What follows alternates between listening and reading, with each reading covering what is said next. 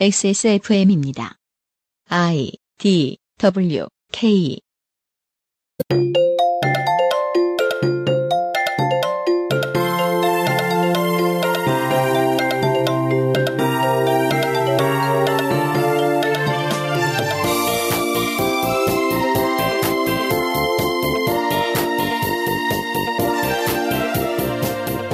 모두가 사람 사는 곳이고 모든 곳에는 분쟁과 갈등이 있습니다. 하지만 그 중에서 모바일 환경과 특히 가까운 삶의 터전이 따로 존재하죠.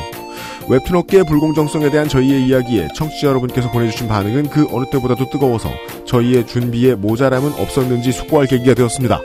오늘 다시 한번 정리해보려고 하는데요. 오늘은 여러분이 생각해보실 만한 단서들 위주로 준비해보았습니다. 한국에서 처음으로 인정한 2018년 세계 여성의 날에 보내드리는 그것은 알기 싫답니다.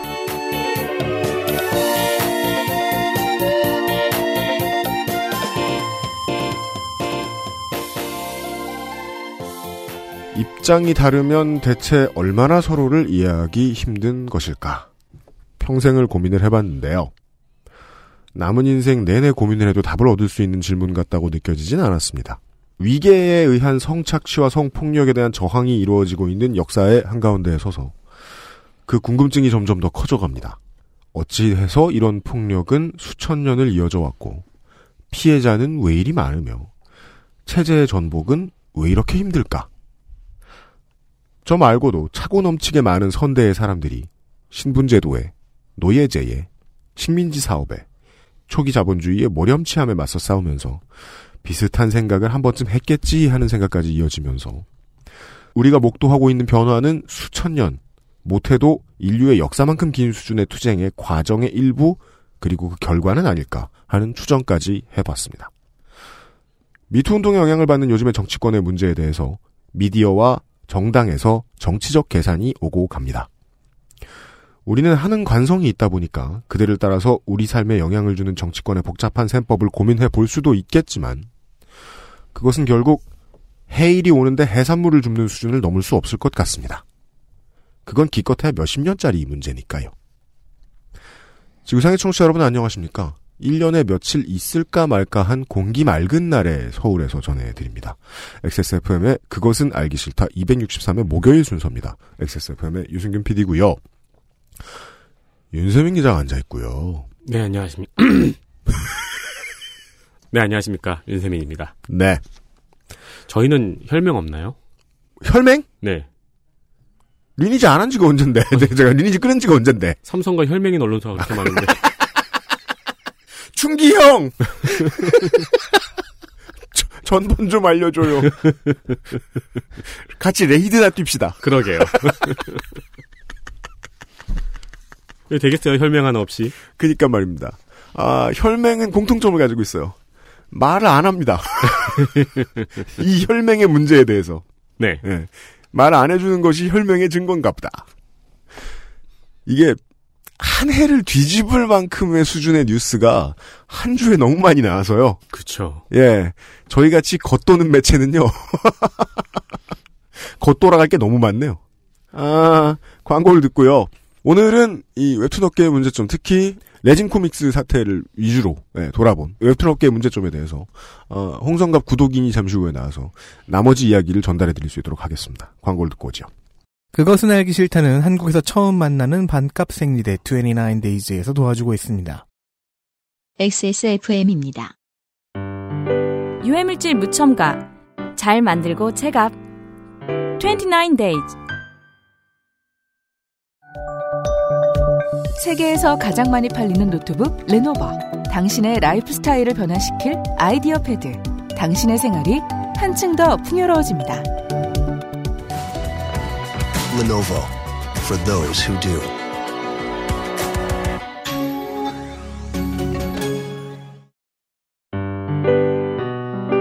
디올 흡수 울트라 슬림 잘 만들고 제갑 29days 되게 많은 다른 업체 스폰서들이 액세스몰에 모여 있습니다만은 그 중에서도 특히나 답변율이 높고 예, 답변이 자세한 업체가 29days입니다.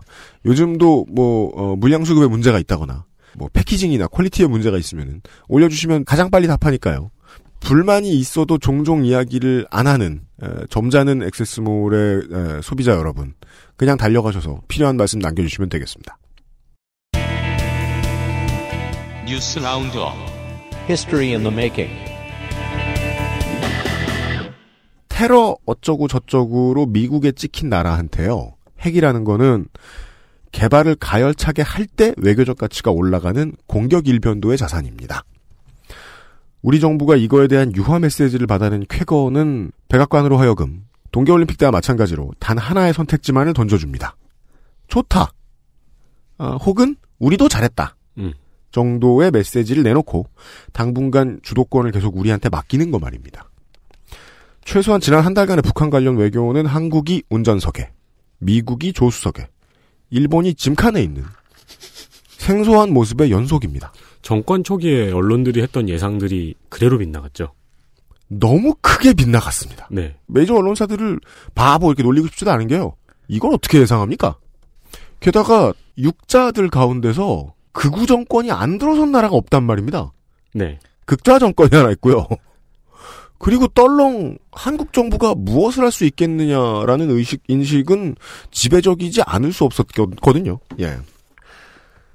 뉴욕 제과에서 우리가 빵 사 먹은 매출의 일부도 MB에게 알뜰히 들어갔다는 사실이 밝혀졌고요.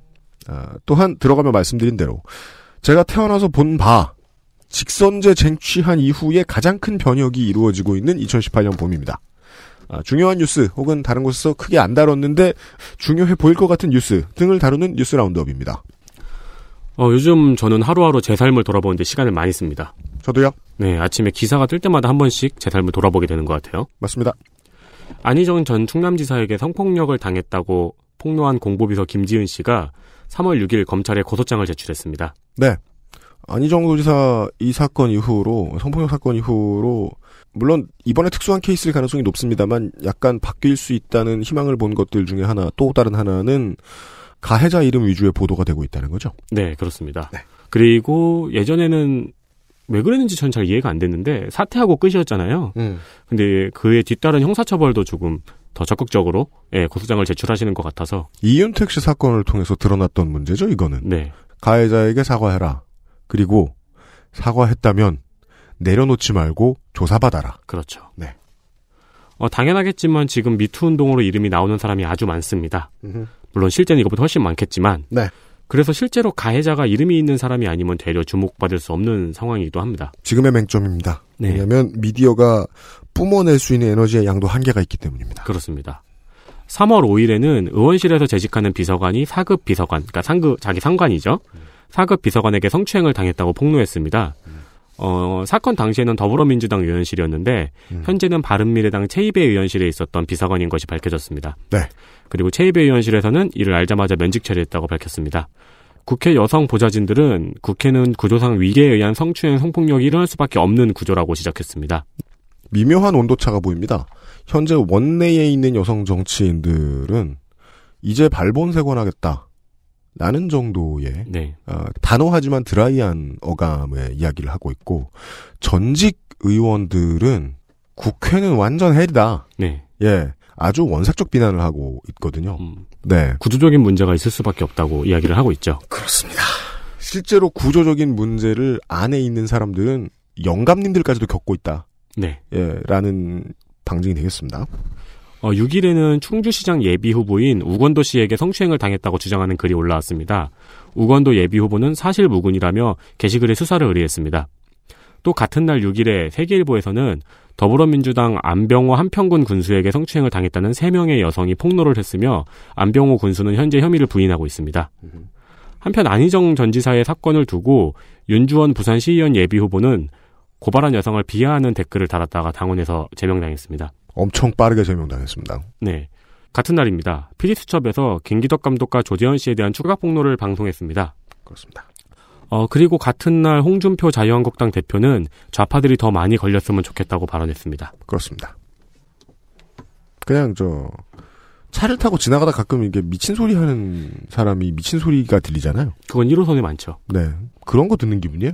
정치인 중에서 최초로 미투 운동에 노골적으로 진영 논리를 집어넣으려고 하고 있죠, 지금. 그렇습니다. 되게 어색했던 순간들, 삶에 되게 어색했던 순간들 중에 아, 극찬을 받는 한국 영화들을 볼 때 느꼈던 어색함이 있었어요. 어떤 영화요? 김기동 영화랑 홍상수 영화요. 아, 물론 영화에 등장하는 남성 캐릭터가 이게 남자라고 일반화시킬 생각이 있어서 저렇게 만든 건 아니겠지만 왜 이렇게 내 정서랑 뭔가? 음, 저 남주들은? 근데 외국에서는 맨날 극찬한데 어? 저게 어렵게 만들어낸 내추럴한 거짓말인 줄 아나 봐.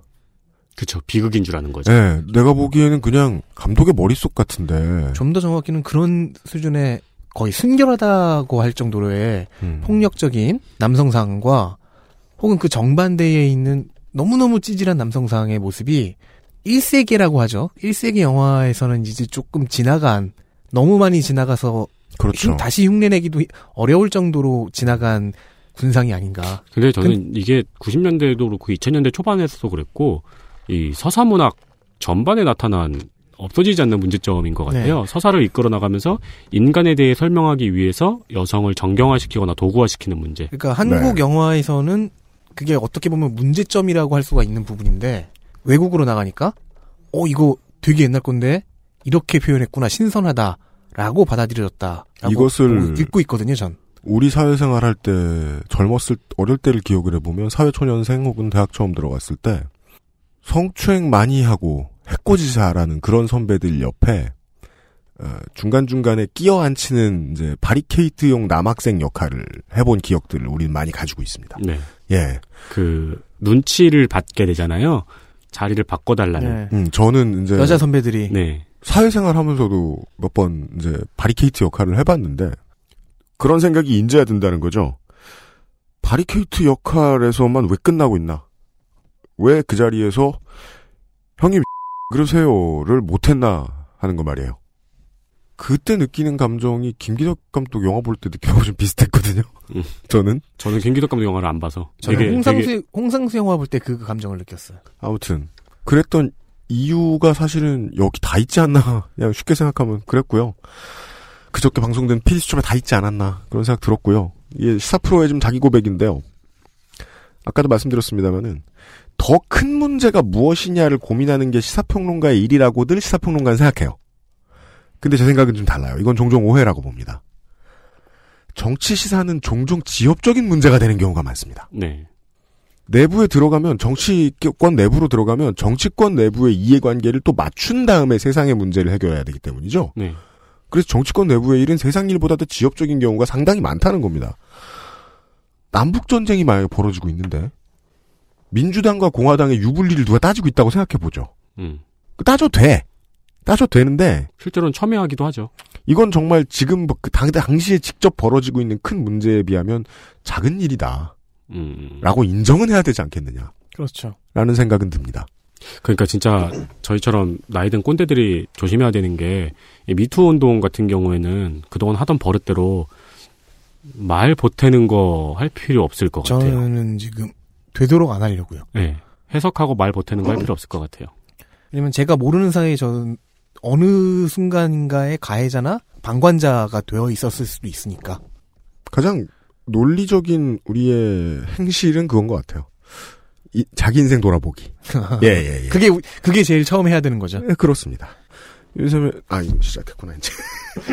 이제, 아, 뉴스 또 있네. 뉴스 한참 많네. 네, 네, 갈게요. 예. 네, 주민등록 등초본에서 계부, 계모 표현이 사라집니다. 드디어 중요, 저는 중요한 뉴스라고 생각했습니다. 3월 5일 행정안전부는 개인정보를 침해하고 재혼 가정에 대한 차별을 조정한다는 이유로 이 같은 조치를 발표했습니다. 네.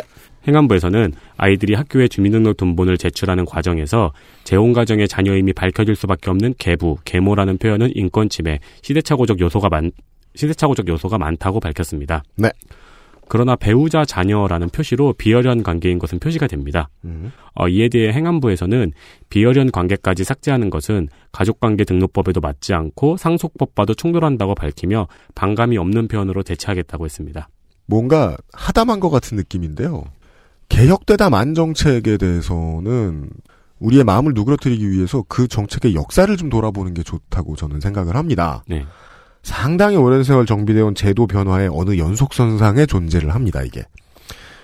개인을 기준으로 가족관계를 표시하게 한 1인 1적 제도 현 여가부가 내놨던 가족관계 등록부 시행 벌써 10년 전입니다. 이게 호주제 폐지의 주변부에 있었던 결과물 중 하나입니다. 네. 이혼 가족, 사실혼 가족, 혼외자 등에 대한 법적 차별을 없앴던 겁니다. 없애려고 했던 겁니다. 네.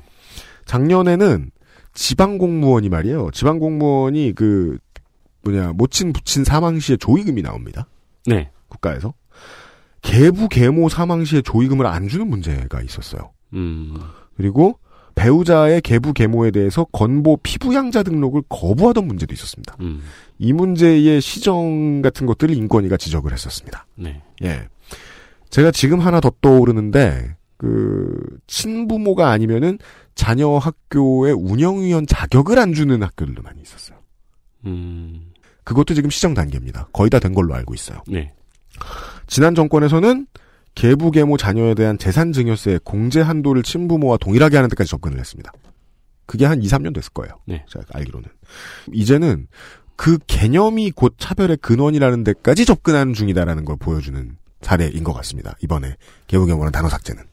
일단 저는 동화부터 금지해야 되지 않나. 동화는 왜 금지해? 동화 개- 때문이죠. 계모 나오는 거. 네. 아, 그건 좀 없앴으면 좋겠어요. 이 표현이 문제점은 그거죠. 네. 지금까지도 계속 계부 계모란 단어는요, 뉴스에 검색하면은 범죄의 온상처럼 다뤄져요. 네. 이게 못됐다. 그 생각합니다. 범죄만 보고 처벌하면 될 거 아니야. 그 다음에 전해드리고자 하는 뉴스가 하나 더 있습니다. 6년 동안 부산의 자동차 부품 공장에서 일해온 미얀마인 윈 토소 씨는 지난 1월 21일 작업 중에 추락 사고를 당했습니다. 네. 그리고 집중 치료를 받았으나 결국 내사 상태가 되었습니다. 사고 소식을 듣고 한국으로 들어온 가족은 2월 27일 윈터소 씨의 장기 기증에 동의했습니다. 이로 인해서 3월 3일 4개의 장기가 국내 환자 4명에게 이식되었습니다. 그리고 장기 기증을 하면 국가에서 장례 지원금 360만 원과 진료 지원금 180만 원이 지원되는데 네. 고인의 가족들은 이 금액도 전액 아동복지관에 기부하기로 결정했다고 합니다. 그렇답니다. 고인의 넋을 기릴 수 있는, 그러니까 이런 사람이 우리 사회에 있었다는, 네. 예, 그걸 돌아볼 수 있는 기회가 더 많은 분들에게 돌아갔으면 좋겠습니다.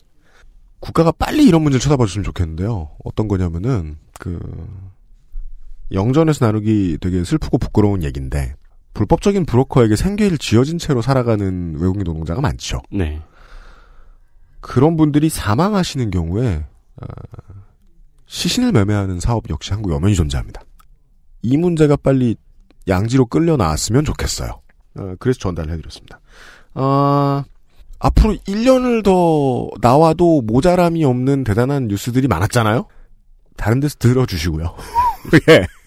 저희가 이제 청취자 여러분들이 꼭 알아주셨으면 좋겠다 싶었던 뉴스는 이 정도였습니다. 윤세민 에디터가 수고 많았습니다. 네. 광고 없이 가죠. 홍성갑 구독인이 나와 앉아 있습니다. 안녕하십니까. 지난번에 이제 이제 벌써 한 달 됐네요. 열심히 얘기하고 있던 중에 UMC가 끊었죠. 웹툰 얘기를 하다가 잠시 끊었습니다. 그러고 나서 어, 제보해주신 분들 이 이야기해주신 부분들이 실제로는 방송을 준비를 했다가 좀 더 알아보자 이러면서 제가 못 그런- 봤던 부분들이 네, 좀 있었어요. 그런 부분도 있었고 아닌 부분도 있긴 했죠. 네네 네. 보시죠. 먼저 디버깅 먼저 하겠습니다. 네. 디버그, 디버깅. Debug. Debug. Debug. 지난 회차에서 미치 작가가 건강검진을 알 수 없는 이유로 받지 못했다고 말씀드렸는데 정정하겠습니다. 음흠. 미치 작가는 받았고요. 음. 미치 작가와 함께 작품을 하던 미울 작가가 격년이라는 이유로 연속됐다는 이유로 받지 못한 겁니다. 격년. 네. 2년에 한 번씩 받는다. 그런데 그 미치 작가의 경우에는 2016년, 2017년 둘 다 받았어요. 음. 그런데 미울 작가는 2017년에 못 받은 거죠. 음. 이야기가 뭔가 이상하잖아요. 같은 작가인데. 음. 어쨌든 이를 공론화한 사람이 미치 작가입니다. 알겠습니다. 문제 제기를 했던 사람이. 네. 그리고 MG. 아, 네. 지, 그 지난 회차 됐고. 이- 이후로 쭉 MG가 무엇의 약자인지를 상상하게 되는 네. 계속 그걸. 상상하고 있을 줄 알았어요. 됐고. 예. 아니요, 그래도 해봅시다. 해 빨리 MG. 망가가 MG였고요. 그러네. 매직이 MG였고요. 네. 뭐 그리고 뭐 소소하게 만주 게장수도 MG였습니다. 뭐야 그거. 마요네즈 김밥이 제일 낫네. 좋네요. 무한 개드립도 MG네요. 자, 이런 MG, 아니, 네, 미니멈 개런티에 대해서 약간의 보완의 얘기가 있습니다. 어, 그래도 폭발하기 직전에 본론으로 넘어가요. 아, 네. 제가, 아우, 예. 고마워요. 한, 한두 가지 더 떠올랐는데 참았습니다. 혈, 혈압이 갑자기, 어유 그냥, 예. 이 분배율의 경우 업계 대부분은 5대 5를 택하고 있습니다. 예. 제가 괜히 불쌍한 성남 8호한테 5대 5를 제시한 것이 그냥 제시한 게 아니에요. 네. 그런데 레진만 3대 7입니다. 음. 이것도 맨 처음에 5대 5였다가 재계약, 재계약, 재계약을 거치면서 3대 7이 됐어요. 7은 레진인가요? 네. 네. 레진 특유의 이런 매직 MG도 설명을 드렸죠. 네. 근데 이건 레진만의 해석입니다. 그러니까 레진만 하고 있는 방식이다. 그렇죠. 하고 있는. MG 200에 3대 7이면 그때 계산했죠. 666만 원지 뭐 만 원 단위 절삭하면 660만 원을 넘어야 분배를 받는다고 음흠. 설명했습니다. 네. 자, 그런데 이를 회사 측에서 바라보면요. 음. 고정 지출 200에 기대 수입이 최대 460이라는 얘기입니다. 획기적으로 회사 측에서 보면 이렇게 읽혀요. 네. 따라서 매출이 200 이상 660 이하인 작가들이 많으면 많을수록 회사의 이익이죠. 그건 맞습니다. 계약 갱신은 3개월에서 6개월에 한 번씩 이루어집니다. 이 과정에서 수익이 너무 안 나는 200 이하인 작가들을 쳐냅니다. 네. 이렇게 작동을 해왔다는 겁니다. 계약갱신이 굉장히 빠르네요. 3개월에서 6개월이면. 그렇죠. 음. 이 미니멈 개런티라는 제도는 게임, 일러스트, 학원 강사 등의 프리랜서 직종에서 이미 시행되고 있는 제도예요. 그렇습니다. 당연히 대부분의 경우 매직 MG의 해석은 하지 않습니다. 여기서 매직 MG라는 건 저 레진의 제도를 네. 뜻하는 거죠. 3대 7이란 비율과 그리고 비율은 둘째치고 MG를 어, 수익에 포함시켜가지고 네. 계산이 되는 거예요. 예. 그러면 우리는 레진을 이해해봐야죠. 왜 저랬을까? 레진이 이렇게 요율을 자기들에게 유리하게 7이나 가져간 이유는 결제 수수료 때문으로 보여요. 음, 이것은 이제 대부분의 유통업체, 온라인 판매 위탁업 네. 종에서 판매자 측의 수익률을 줄이는 이유들이죠, 보통. 결제할 때 돈 많이 나가고, 네. 쿠폰 지어줬고, 홍보하느라, 자, 뭐 이런 이유들을 대는 네. 것이죠. 이를테면 뭐 문화 상품권이라든가 네. 아니면 iOS에서 혹은 안드로이드에서 결제할 때, 즉 수단과 환경에 따라서 수수료가 다 다르게 빠져나가고요. 이 때문에 코인 원가, 즉 코인을 사잖아요. 음, 독자들은 음. 그 코인의 원가가 달라지게 됩니다. 네, 네. 어, 현재 레진은 코인당 50원의 수익을 고정을 해놨대요. 음. 작가들에게. 근데 이러면 더 문제가 되죠. 왜냐면 코인의 가격은 지금 말씀드렸듯이 수수료라든가 그 외에 또 다른 환경에 의해서 변동이 가능하니까요. 장난을 칠 만한 부분이 늘어납니다. 자, 모바일 환경을 한번 보겠습니다. 모바일 플랫폼 수수료는 30%입니다. iOS든 안드로이드든 같습니다. 장기 구독을 뭐 1년 이상 구독을 하면은 뭐 15%를 깎아준다고 하는데 이건 구독을 유도하려는 이쪽 플랫폼 그 모바일 플랫폼 쪽의 전략인 거고요. 네. 웹툰은 그렇게 보지 않잖아요, 보통. 결제해서 쟁- 그 코인을 쟁여놓고 쌓아놓고 보죠. 네. 그러면은 30%가 계속 나가게 된다는 얘기입니다. 이런 모바일 플랫폼 수수료 때문에 3대7 요율을 가져갔다라고 추정이 되는데 이 추정을 확인하려면 원장부를 봐야죠. 하지만 회사는 이를 내놓지 않고 있습니다. 네. 물론 다른 플랫폼 회사들은 결제 방식에 따라서 공제율이 달라져요. 음. 그래서 꽤나 복잡합니다. 하지만 레진 코믹스의 경우엔 일괄적으로 30%를 제한 것으로 보이고 있습니다. 확인을 할 수는 없습니다. 그렇습니다. 그리고 해외 수익 분배율로 오면요. 이 요율이 더 기울어서 2대 8일입니다. 네. 물론 뭐 이 경우에는 할 얘기가 있죠. 그 해외 해외에 프로모션도 있고. 뭐 네. 프로모션하고 에이전시 잡고 번역하고 음. 하지만 그것도 확인하려면 원장부 공개가 필요한데 역시 안 돼 있습니다. 이거는 이제 제보였는데요. 어떤 작가의 경우에는 자신이 받은 액수와 해외 플랫폼에서의 프로모션과 영업 상황 같은 것들을 지표 삼아서 역산을 해봤더니 한 12대 88 정도의 비율이 나왔다고 합니다. 네. 그 3대 7이라는 비율을 제시하고 있는 레진의 근거를 레진은 내놓지 않고 있는 그렇죠. 거죠. 그러자면은 원장부를 봐야 되는데 네. 그래야지 어떤 어떤 명목으로 이렇게 이렇게, 이렇게 책정이 되었다가 나오니까요. 음. 누적 MG도 예- 말씀을 드렸죠. 어, 저스툰 등의 회사에서 실시 중인데 이건 분명히 이제 회사 측의 리스크를 줄인 겁니다. 그때도 말씀드렸지만 그 아주 어, 윤세민의 표현대로 회사가 대출을 해준 거나 마찬가지예요. 따라서 분배율을 작가에게 유리하게 가져가는 게 맞을 것 같아 보이죠. 근데 이건 좀 약간 지엽적인 부분입니다. 누적 MG에서 가장 중요한 건요. 갱신 여부와 갱신 시기입니다. 그렇습니까? 왜냐면요. 플러스는 몰라도 마이너스를 언젠가 한번 0으로 탕감을 해주지 않으면요. 작가는 회사에게 계속해서 빚을 지게 된다는 거죠. 아, 매출이 안 나오는 작가의 경우에는 부담이 커지네요. 그렇죠. 윤세민이 MG가 200인데 매달 150의 매출을 올리고 있다고 생각해봐요. 매달 회사에 50만 원씩 빚을 지고 있는 거죠. 네. 근데 어느 순간 이걸 영으로 상감해 주지 않으면은 그이 빚은 계속해서 50, 50, 50, 50 더해지게 되는 겁니다. 돈을 네. 버는 것이 살얼음판이네요. 네. 근데 그거는 나중에 회사가 그것을 추심하지는 않을 거 아니에요? 추심도 할 수 있죠. 만약에 회사가 원한다면. 그런 계약은 말이 안 될 걸요? 말이 안 되니까요. 이제 만약에 그 완결이 날 때까지 200을 못 벌었던 작가 같은 경우에는 그 다음 작품을 연재하지 못하게 되겠죠. 그렇겠죠. 예, 그런 혹은 다음에 그 이거를 마이너스 MG 가격을 이 액수를 틀어쥐고 어, 안 좋은 계약을 강요하든가. 아, 뭐 그렇게 될 수는 있겠죠. 네. 가수가 음반이나 행사 팔아 돈을 못 벌었다고 해서 들인 돈을 다시 내놓으라고 하는 기획사를 생각해 보면 상식적으로는 제 상식으로는 생양아치 정도의 유닛 구분을 해줄 텐데 특히나 이게 중요해지는 것은 완결되었을 경우죠. 완결된 직후에는 뭐 매출이 올라가지만은 그 뒤로부터는 점점 떨어지거든요. 딱히 프로모션이 없는 한은. 음. 이 정도로 디버깅과 부연을 마치겠습니다. 알겠습니다. 조금 중구난방으로 온 감이 없잖아 있으니까 타임라인 한번 재정리해드리겠습니다. 아 타임라인을 재정리해 주시려고요? 네. 그럼 광고를 듣고 와도 되나요? 그러시죠. 어, 허락해주다니 영광입니다. 감사합니다. 새로 런칭한 Access Mall Fragrance Store 광고를 듣고 오시죠. XSFM입니다.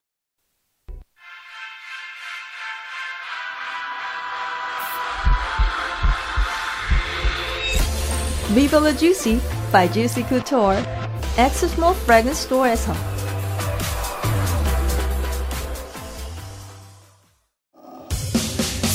스윗한 안승준 군과 이해되지 않는 논평을 하는 UMC가 함께 만드는 요즘은 팟캐스트 시대가 5주년. 그리고 200회를 맞이합니다. 신노트도 축하하러 갑니다. 2018년 3월 24일 토요일 오후 2시 30분 서울 지하철 2 7호선 대림역 구로 아트밸리 예술극장에서 신노트와 요파시 200회 공개 방송을 함께 해요. 티켓은 3월 10일 액세스몰에서 예매를 시작합니다.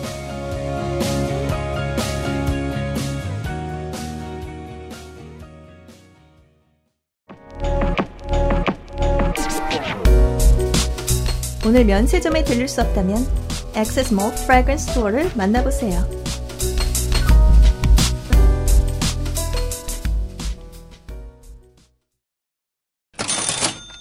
이런 이상한 요구에 완벽한 연기를 해주신 성우께 매우 감사를 드리고요. 예. Access Mall Fragrance Store가 들어왔습니다. 왜 이상한 요구예요? 예. 그- 근데 정말 힘들긴 힘들거든요. 이렇게 한글이랑 딱 붙여가지고 이렇게 읽는 게. 네. 향수인데요. 참 말하기가 힘든 게요. 싸지가 않아요. 저희가 파는 가격이. 아, 저기, 그, 오픈마켓이나 인터넷에서 검색한 네. 가격보다요? 싸지 않아요. 왜냐면은 이제 공식 수입원 스티커가 없는 방- 상품을 팔면은 좀 싸거든요. 근데 우리가 다른 데서 파는 물건을 가지고 이건 다 가짜요 이렇게 말할 수도 없어요. 근데 그걸 없는 물건을 사면 안 되지 않을까요? 근데 싸니까 워낙 싸니까 어... 어디 저 시내 나가도 이제 파는 향수들 중에 상당수는 진위 여부가 좀 걱정되는 것들이 있다. 아, 라는 게 아. 이제 예, 향수 업체 측의 설명이었고요. 네, 짝퉁 향수 얘기를 들어본 것 같긴 하네요. 저희들이 그래서 할 수 있는 거는 다른 업체가 이래요 저래요로 끝날 게 아니라 그러면 뭐 우리는 보증을 할 수 있는 걸 어떻게 해야 될 텐데 백화점하고 동일한 루틴의 상품입니다. 공식 수입원 스티커가 있고요. 면세점에서 볼 수 있는 그 물건이 맞다고 합니다. 확인은 다 했는데요, 저희가. 100% 진품인 것들만 예, 판매를 하고요. 그것 때문에 가격 차이가 좀 있는데요. 그거는 이제 선택은 당연히 소비자 마음대로 하시면 됩니다. 아, 저 그 얘기 들었어요. 요즘에는 가품 팔면서 진품 30%와 가품 70%를 놓고 진품 30%를 먼저 판대요. 그러면 이제 후기가 음. 쌓일 거 아니에요. 네. 그리고 나서 가품을 푼대요. 그 제가 그 스니커 사는 사람이기 때문에 네. 그런 걸 알잖아요. 정말 resell가가 비싼 것들의 정품하고 디자인이 똑같은 건데 5만 원, 10만 원 이렇게 팔고 있는 걸 포털에서 검색을 해도 나와요. 요즘은 포털이 판매자가 하도 늘어나니까 그 일일이 잡으러 다니는 것도 되게 힘든가 봐요. 안 걸러지는 경우도 꽤 있거든요.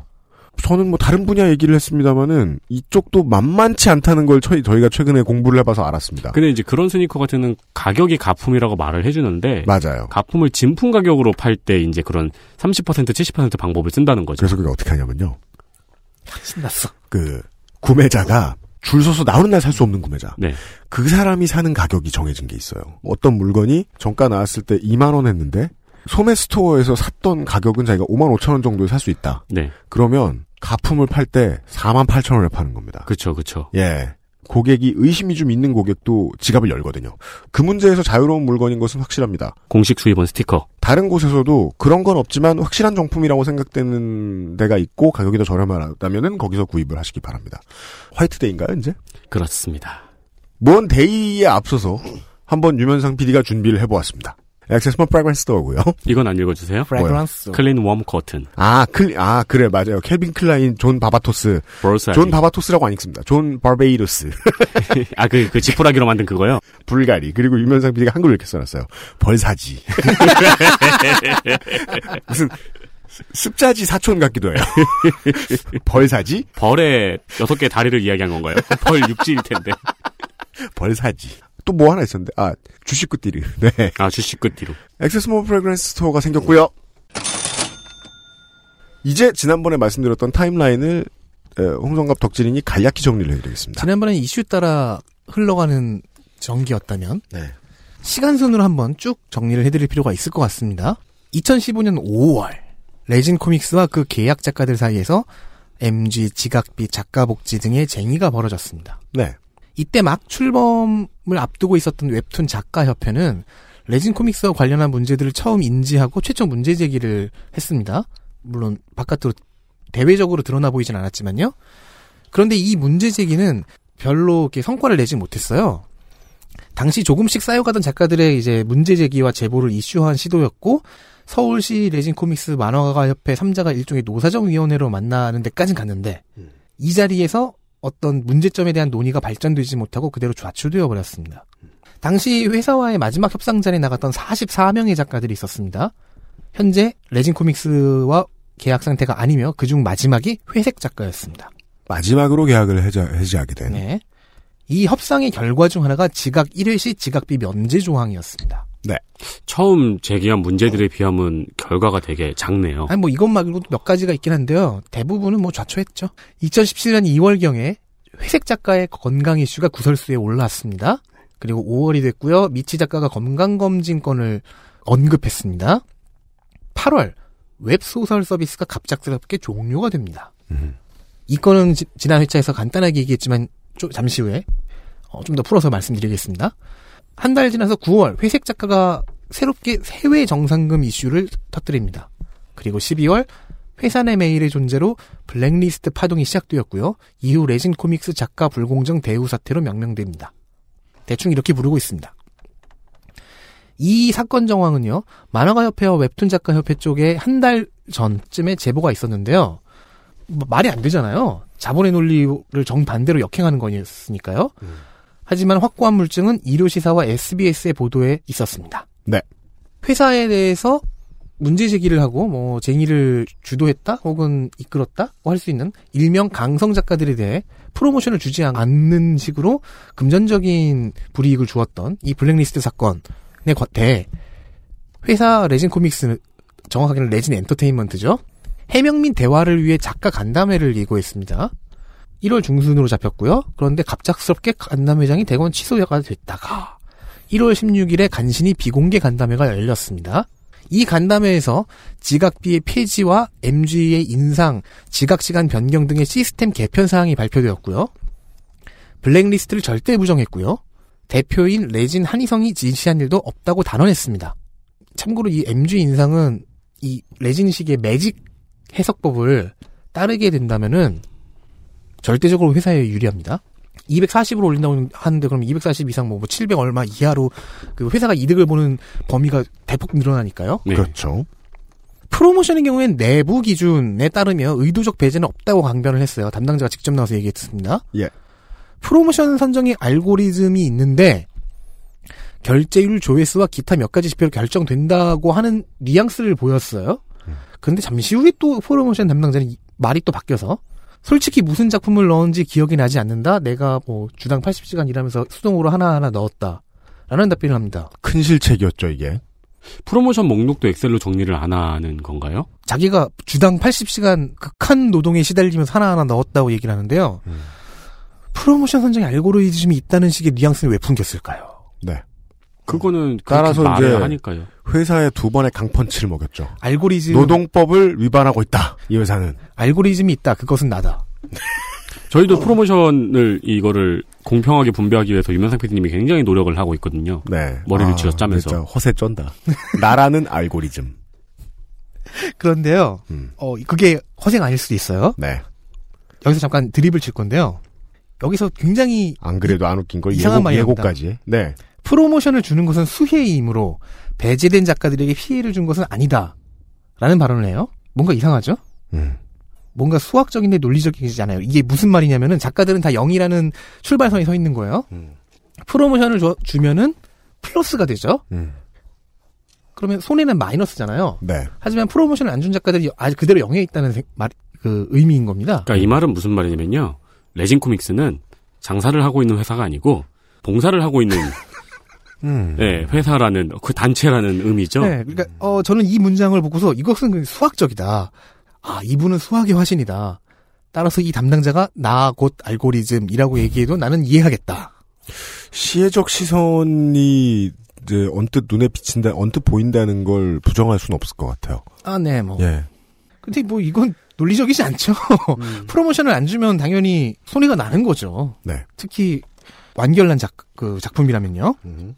자, 그리고 회사는 1월 30일, 2018년 1월 30일 미치 은성 두 작가를 고소했습니다. 해외 수입 정산 지급 누락, 과도한 지각비, 웹소설 졸속 종료 등에 대해서는 잘못을 어느 정도 인정을 하- 했는데 블랙리스트에 대해서는 절대 부정 중이므로 작가의 비방과 허위 사실 유포가 원인이다라고 하는 주장입니다.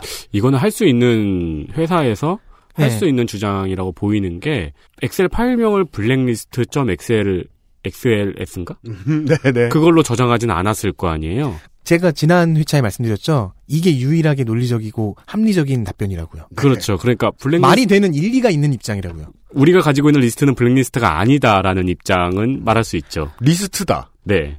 앞에서 뭐 배제된 작가들에게 피해를 준 것은 아니다라는 그 수학적인데 논리적이지 않은 이상한 답변 떠올리시면 어쨌든 작가가 회사를 비방하고 허위사실을 유포했기 때문에 미치은송 두 작가와의 계약 해지를 논의 중이었고 그래서 프로모션에서 뺀 것이니까 블랙리스트는 없었고 블랙리스트라는 단어 뒤에 이렇게 괄호 여- 안에 있는 물음표 넣었잖아 알 수 있듯이 이게 이 단어는 비유였어요 아, 블랙리스트란 단어를 썼었죠? 썼는데 뒤에 블랙리스트가 블랙리스트이고 레진님의 지시다라고 되어 있었는데 블랙리스트 단어 뒤에 괄호 안에 들어가 있는 물음표가 있었죠. 그러면은 그 단어가 없어지는 건가요? 예를 들자면 그 김혜수 씨가 얘기한 그 그래서 아, 나왔던 지난 회차에 말씀드렸던 그 회사 측의 해명은 이거였죠.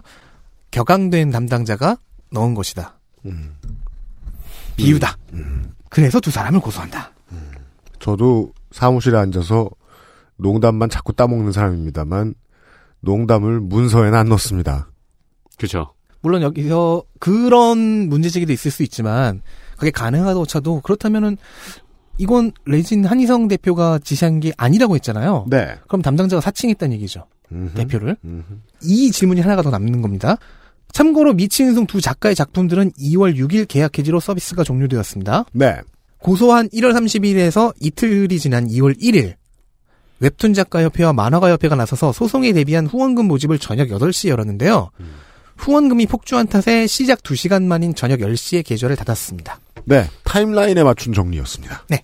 아니, 그 블랙리스트 물음표는 진짜 말장난이네요. 아까 말씀드렸듯이 파일명을 그렇게 저장하지 않고 뭔가 리스트를 만들어서 내부 구성원들이 블랙리스트와 다름없는 파일로 인정을 하고 있었다는 증거는 다 나온 거잖아요. 정황이죠. 아, 정황은 다 나온 거잖아요. 네. 네. 그리고 지난 시간에 이제 말씀을 드리는 것을 소홀히 했던 네. 빼먹었던 부분들이 좀 있습니다. 그렇습니다. 2017년 8월 24일 아까 말씀드렸던 레진 코믹스 웹소설 서비스 종료권입니다. 웹툰 건은 아니어서 살짝 빼놓긴 했었는데 이건요. 레진 코믹스라는 서비스에는 소설도 있긴 했어요. 웹소설 서비스요. 그런데 갑작스럽게 모든 웹소설 작가들, 그러니까 소속된 작가들한테 연재 중지 통보가 내려왔습니다. 사유는 서비스 종료. 그런데 이 종료 과정이 작가들과의 대화 과정이 하나도 없었던 데다가 심지어 이 통보도 언제 중지한다를 극소수의 작가만 알았어요. 8월 19일에 극소수의 작가만 30일에 종료함을 안내받았습니다. 열흘 뒤에 종료한다고 아주 그것도 극소수의 작가들한테만 안내를 했다는 거네요. 네. 어쨌든 작가들은 곧 종료한다고? 그런데 이- 이상한 거는요. 이런 통보가 있기 두 달 전에 레진 웹소설 공모전이 열렸고요. 하루 전인 23일에도 신작이 연재를 시작하는 등 이상한 것 투성이었습니다. 레진 내부 정보로는 8월 중순에 8월 안에 모든 소설 서비스를 종료하라는 지시가 내려왔다고 합니다. 어느 라인을 통한 것인지는 확인 못했습니다. 아니 근데 회사에서 보통 서비스를 종료할 때는 차근차근 종료의 과정을 밟잖아요. 그렇죠. 연재 중인 작품은 끝난 다음에 그 다음 계약을 안 하는 식으로 약간 어 굉장히 이제 무리가 없이 종료되도록 독점 예, 계약이 있을 이제- 있으니까 그런 계약들 같은 경우에 그 해지하는 순서를 밟고 네. 되게 시끄럽고 하다고 할지라도 컨텐츠의 유통과 제작에 참여하는 거의 모든 사람들이 쌈박질을 해가면서 몇 달이 걸리긴 하죠. 그렇죠. 네. 근데 예. 이게 한 지시 한 번에 일사불란하게 그냥 통보가 되었다고 한다면은 레진 코믹스의 지시 전달 체계가 굉장히 제왕적인 지시가 위에서 음. 내려오는 형태가 아닐까 싶네요. 훌륭한 의문입니다. 저도 의문입니다. 당시 웹소설 편집부가 관리한 작가는 100여 명이 넘었는데요. 편집부 인원은 3명이었다고 합니다. 그럼 읽지도 못하겠네요. 회사 내부에서는 3에서 4주 전에 결정이 났다. 어떤 서비스를 닫자. 네. 어떤 분야의 사업을 접자. 아, 그리고 그 업무에 종사하는 거의 모든 사람에게는 빠르면 보름, 늦게는 뭐 열흘 전에 통보가 났다. 이거 끝납니다. 안 합니다. 심지어 더 많은 사람한테 안 알려줬다. 게다가 이 사업은 한편으로는 방금 시작했고 확장 중이었다. 네. 방금 시작한 건 아닌데요. 어, 일단 종료 사유는 적자가 쌓여서라고 하는데 이것도 좀 이상한 게 근데 적자를 들여다 보기에는 몇 분기가 지나야 되거든요. 그렇죠. 간 보고 바로 뺀 거예요. 아, 간 보고 바로 뺀 건 아닙니다. 좀 시간이 거- 그 쌓여 있긴 했었어요. 근데 문제는 웹소설 서비스는 그 시간을 쌓아가면서 그 적자 폭이 조금씩 줄어들고 있었고 소폭이지만 계속해서 상승하고 있었습니다. 네. 직원이 3명이었다고 했잖아요. 음. 그리고 소설의 경우에는 그림이 아니기 때문에 딱히 데이터라든가 많이 들지 않아요. 네. 게다가 여기는 지금 노동 착취를 하고 있었어요. 네. 애초에 들어가는 돈이 많지 않았기 때문에 적자폭도 크지 않았을 거라고요. 음, 음, 음. 그러니까 따라서 이 회사에 어떤 사업을 진행하고 어떤 사업을 왜 진행하느냐에 대한 문제에 대한 커뮤니케이션이 어마무지하게 잘 안 되고 있었을 것이다라는 추측 정도를 해볼 수 있다는 거죠. 아니면은 커뮤니케이션이 필요 없는 회사도 있죠. 네. 결정을 한 명이 다 하면. 아, 네. 여기요. 네. 유면상 PD가 다 해요. 잘 피해간다. 저한테 지금 막 그, 저, 메신저로 지금 계속해서 피드백 넣어주고 있잖아요. 공식 수입원 스티커가 붙어 있다고 강조해! 이렇게. 가장 인상적인 피드백은 이거죠. 뭐요? 성갑이 시키지 마. 왜? 내가 향수에 대해 모를 거라고. 생각해? 유연상 13시 46분 성갑이 시키지 마. 네, 유면상 PD가 시킨 대로 어, 이번 주에 광고화 생활은 성갑이 시키지 않았습니다. 연병. 자, 또 다른 단서가 있습니다. 네. 자플래닛이라는 구직 관련 사이트가 있어요. 네, 저도 여기 어, 돈 떼어먹힌 회사에 대한 평을 올렸는데 와, 와, 난 이번에 찾았는데 얘는 이미 알고 있었어. 이 자플래닛을 왜 이번에 찾아요? 아, 나는 구인 구직을 해볼 일이 별로 없으니, 없었으니까. 기억이 형전 여자친구가 여기다 냈잖아. 어, 그, 그래? 그, 돈 떼어먹힌 회사에 대한 평가글을 통렬하게 올렸거든요. 네, 굉장히 점? 점잖게. 네. 어, 통렬하고 점잖아? 네, 통렬하고 점잖게. 가능해? 그거 네. 얘, 얘 잘해요. 네. 점잖게 올렸는데, 그 뭐지, 뭐, 고소 요지가 된다면서 거절당했어요. 그, 거절 메일이 왔어요. 아. 그게 이 평가를 보려면 일단 유료 서비스예요. 네. 근데 내가 다녔던 회사의 평을 적으면은 음. 한다볼 수 있어요. 아니요 다섯 개인가 몇 개를 볼 수 있어요. 음. 유로로 하면 다 볼 수 있고 음. 내가 광- 정보를 기여하면은 몇 개를 볼 수 있어요. 그리고 광고를 보면 하나를 볼 수 있어요. 음. 근데 이제 변호사들이 검토를 한다고 하더라고요. 자플래닛의 레진 코믹스 관련된 평가를 한번 모아봤습니다. 광고를 네. 듣고 와서 확인하시죠. 그것은 알기 싫다는 실천하는 사람들을 위한 노트북 한국 레노버에서 도와주고 있습니다. XSFM입니다. 펴서, 접어서, 눕혀서, 뒤집어서, 태블릿처럼, 때로는 메모장처럼 세상에 없던 노트북 레노버 요가.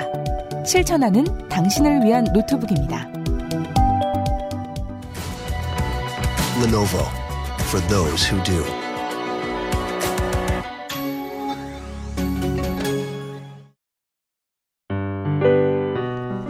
순면 감촉 커버 잘 만들고 제갑 29 days 골든베스트 유정식입니다. 그동안 자주 찾아뵙지 못해 미안했는데 요즘은 팟캐스트 시대가 200회를 맞이했다니 가만히 있을 수가 없습니다. 2018년 3월 24일 토요일 오후 2시 30분 서울 지하철 2호선 7호선 대림역 구로 아트밸리 예술극장에서 유정식과 요파씨 200회 공개 방송을 함께 하시죠. 티켓은 3월 10일 액세스몰에서 예매를 시작합니다.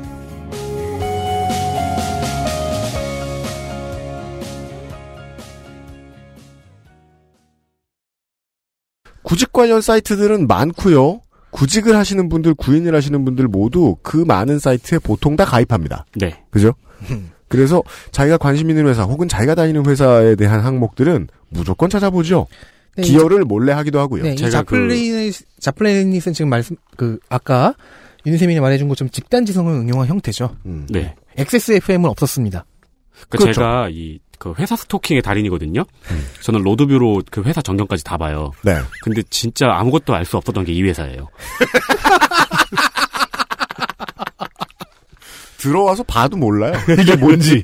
현재 14개가 올라와 있고요. 네, 우리 인턴이 지금 공부하는 정신이 없어요. 이 회사 뭐야? 이러면서.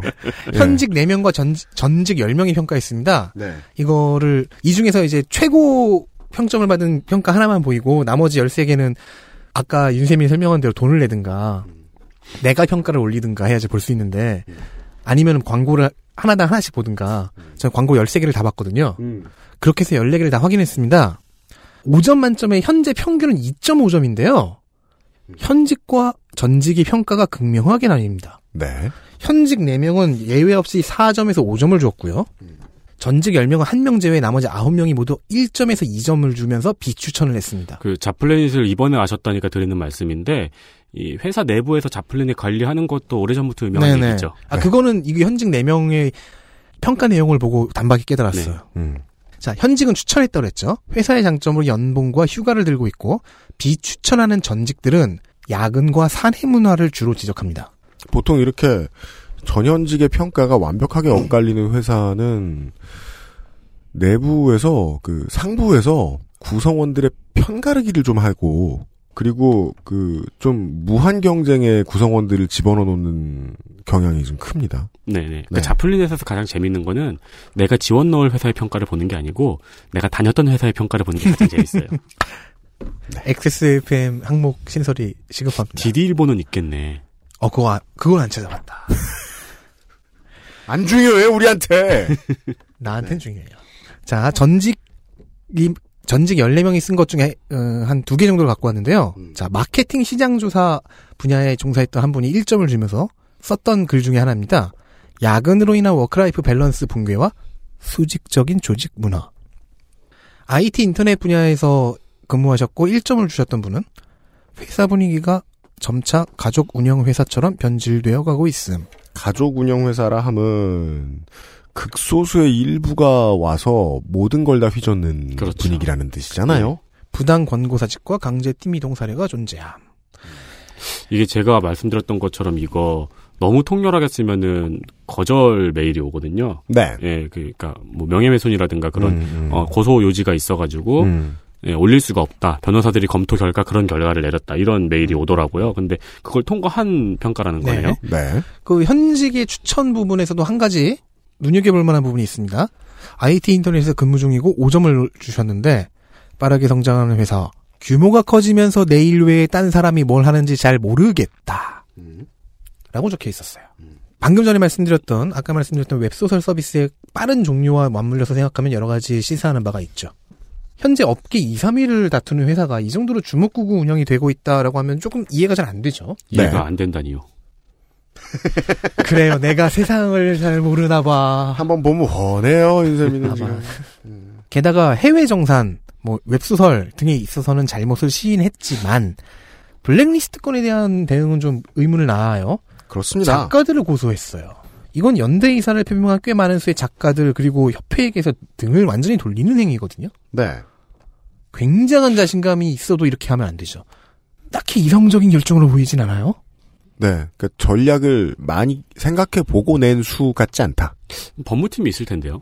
거의 최악의 결정에 가까운 반응인데, 음. 자, 어떻게든 띄워서 더 돈이 되게 해야 했던 인기작을 프로모션에서 완전 배제하는 것부터가 자본의 논리가 아니죠. 음. 설사, 지금 그 계약 해지권이 지금 오가고 있다고 해도, 그 당장 한 푼이라도 더 만들어야 되는 게 회사인데, 뭔가 이해할 수 없는 것 투성입니다. 그러니까 여기서 그 아까 프로모션에 대한 시혜적 관점이 문제가 되는 거네요. 블랙리스트와 프로모션의 연계로 음. 생각해보면 프로모션이 권력으로 작동하지 않았나. 그렇게 의심해 볼 수 있죠. 네. 그러니까 어차피 경영자란 뭐 냉혈한이 되지 않으면 회사를 먹여 살릴 수 없으니까 경영자의 입장에서 어떻게 생각했을까를 백으로 유출을 해보면요. 어, 이럴 때 경영진은 일단 이렇게 해도 돈이 벌릴지를 계산하고요. 그렇죠. 회사에서 나를 피곤하게 하는 어떤 세력을 쳐냈을 때 네. 내가 쓰, 쓰는 에너지가 얼마나 줄어들 것인가에 대한 효율성을 계산하겠죠. 레진이 이런 문제를 겪어도 매출은 괜찮을 거다라는 믿음 정도. 그 정도 하나를 가지고 계산하지 않았겠느냐 네. 싶습니다. 어 그렇다면 더더욱 계산하기가 그 이해하기가 어려운 게 이 고소건이죠. 네. 이런 부분이 있습니다. 클로저스티나 성우 교체 사건과 관련해서 레진 코믹스를 보이콧하는 운동이 있었습니다. 네. 2016년 하반기에 레진 코믹스 집단 환불 탈퇴 사태인데요. 음흠. 과연 이 보이콧이 회사에게 타격을 주었을까요? 레진 엔터테인먼트의 2016년 매출액 증가와 성장률을 보면 그렇지 않습니다. 당시 연매출 391억, 전년 대비 21.7% 성장. 네. NC소프트와 사모펀드에서 대규모 투자도 받은 해였습니다. 음. 다만 이에 대해서는 그 2016년 하반기에 이 보이콧이 일어났으니까 2017년 전반기 회계를 봐야 알 수 있다는 해석이 있었고 음, 그럼요. 일리가 있죠. 음. 다만 렌지, 레진 엔터테인먼트는 비상장 회사입니다. 음. 공시 의무가 없어요. 네. 그런데 이번에 회사는 공식 입장문에서 그 보이콧 운동을 언급하면서 플랫폼의 존립 자체가 흔들릴 만큼이라고 서술을 했어요. 음. 그런데 말입니다. 제가 이번 취재에서 만난 모든 업계인들 한 명도 빼놓지 않은 그 모든 업계인들이 음. 작가, 협회, 평론가, 다른 업체의 PD, 모든 업계인들이 전혀 그렇지 않다, 그럴 리가 없다고 한 명도 빠짐없이 단정을 내렸습니다. 엄살이다? 그랬을 리가 없다. 그럼 이분들을 다 꽤 많은 분들이니까요. 음. 신뢰를 해보죠. 그러면 저 공식 입장문의 표현은요. 집단 환불 사태 이후 생겨난 작가 혐오 정서를 자극해서 작가를 지지하는 독자들의 수를 줄이려는 노림수로 볼 수가 있습니다. 정치적인 계산은 얼마든 가능합니다. 네. 정치적인 계산으로 평, 그, 물타기와 평가르기를 한다고 의심을 할 수 있죠. 특히 이 매직 MG의 분배선이 660만원 이하의 매출을 내는 작가들, MG도 못 넘는 작가들로 치부한 wording이 커뮤니티 사이에 살포가 되는데, 살포라고 언급이 되었다고 할까요? 어쨌든 이 wording이 회사 내부에서 나왔다는 정황이 있어요. 그런 제보가 하나 정도 있긴 했습니다. 단정할 순 없죠. 추정입니다. 이 표현은 이제 잘 팔리는 작가들이 먹여 살려주고 있는데 회사를 험담하다니로 이어지게 됩니다. 네. 그 전체적으로 어, 레진이 작가를 먹여 살려주고 있다라는 인식들이 그렇죠. 보이네요. 장사를 하고 있는 게 아니고. 음. 이 정서가 작가 혐오 정서의 기반을 이루는 문장들인데요. 회사에서 트위터와 게시판을 이용해 여론몰이를 했다는 의심이 존재합니다. 동일한 댓글이 수많은 몇 개의 기사들에 연속적으로 업로드되는 그 정황을 발견을 했었는데요. 음. 1월 24일에 네. 이 사건 관련한 여러 가지 보도를 했던 언론 기사들에 완전히 토시가 똑같고 같은 아이디가 옵션을 열었군요. 네. 참 이 건은 아, 몇년 전에 참... 제가 취재했던 건데. 네. 이 위장봇들.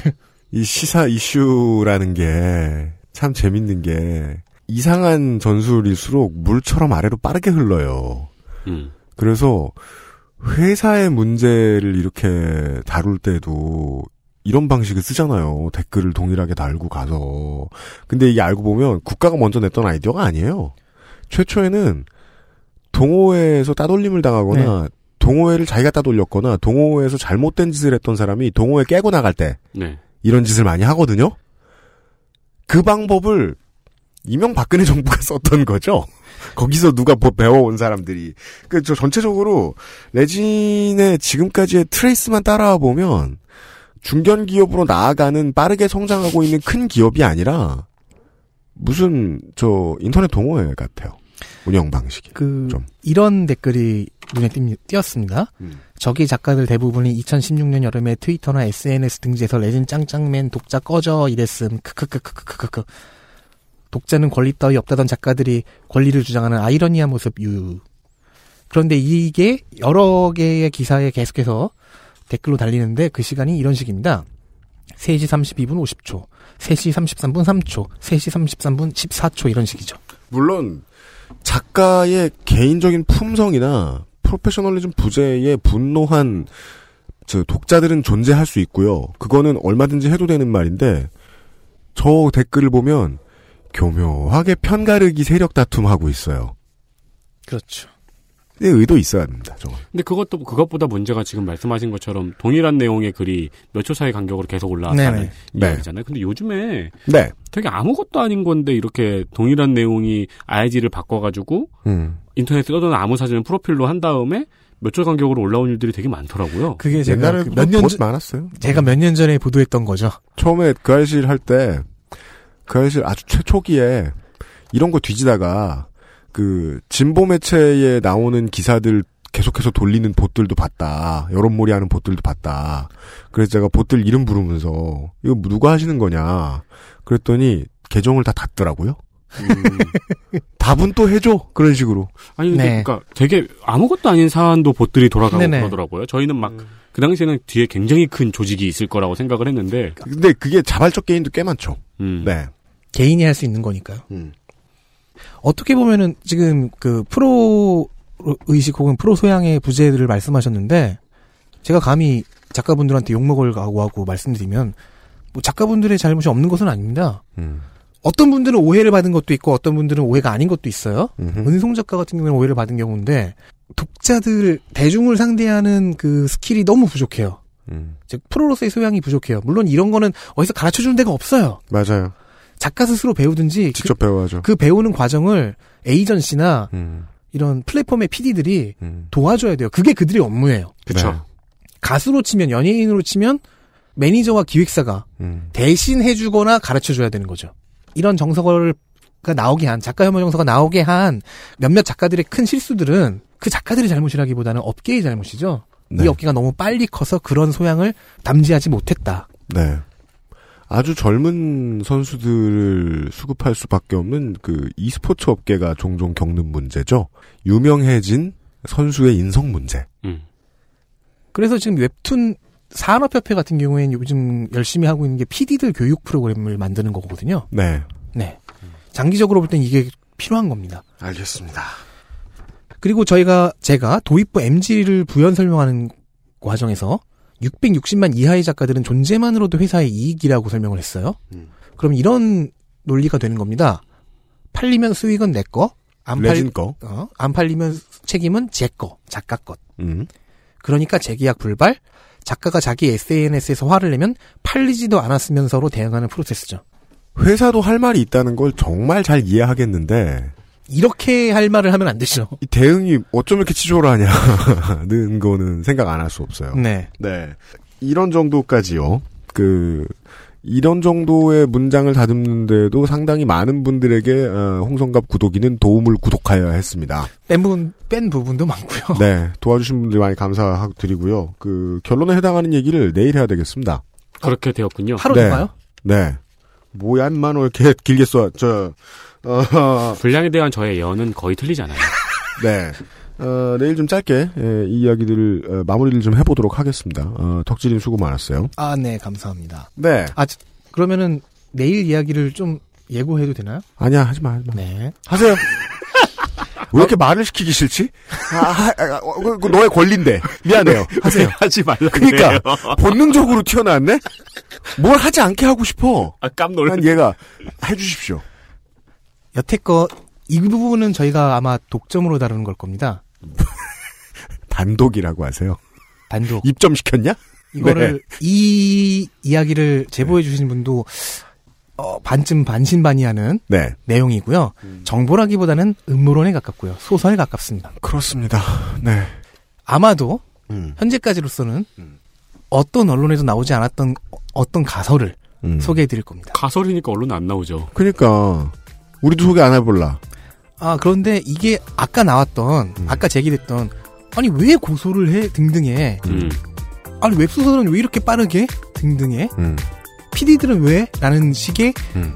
질문들에 대한 어느 정도의 답을 주는 아 모든 연결고리를 연결할 수 있는 가설이 한두 개 빼곤 다 연결이 돼요. 오, 알겠습니다. 어 궁금하네요. 네. 이거를요 우리가 내일 모레 듣죠. 아 하루 더 밀린 거예요? 왜냐면 저 조성수 소장 와 불쌍한 조성수 소장이 와 있어가지고 우와 나 사적으로 겪는 건 처음인데. 빨리 집어넣어야 되겠습니다. 알겠습니다. 오늘까지 웹툰 마지막 시간을 아, 토요일에 다시 홍성갑 덕질이랑 가져보도록 하겠습니다. 아, 덕질인과 윤세민 에디터와 제가 토요일에 다시 돌아오겠고요. 아, 내일은 시사 아카데미로 함께 하시죠. 듣느라 수고 많으셨습니다, 청취자 여러분. 내일 모레 뵙겠습니다.